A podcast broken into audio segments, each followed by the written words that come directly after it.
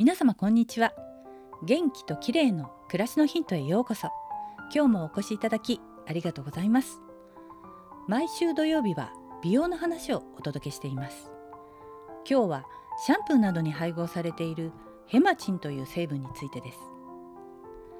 コロナの影響で美容院でカラーをする頻度が減っているんですが昨日行きつけの美容院で数ヶ月ぶりにリタッチをしてもらいました。私はカラーやパーマをした後は家に帰ってから念入りにヘマチン入りのヘアケア製品でお手入れをしています。なぜかというとヘマチンにはカラーリングやパーマを長持ちさせる効果があると言われているからなんです。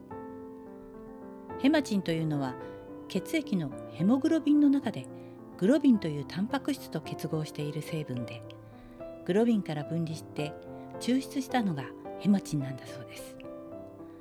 分離されたヘマチンは髪のタンパク質であるケラチンと結合しようとするため傷んでいる毛髪を補修してくれる効果が期待できるといいます。またパーマやカラー後の過酸化水素やアルカリの残留を除去する効果があるので頭皮や髪のダメージを抑えることができるんだそうです。抗酸化作用もあり抜け毛や白髪の予防にも効果が期待できるとも言われています。私も1年以上ヘマチン入りのシャンプーを使っていますが美容院でカラーをした後の頭皮の違和感がかなり減った気がします。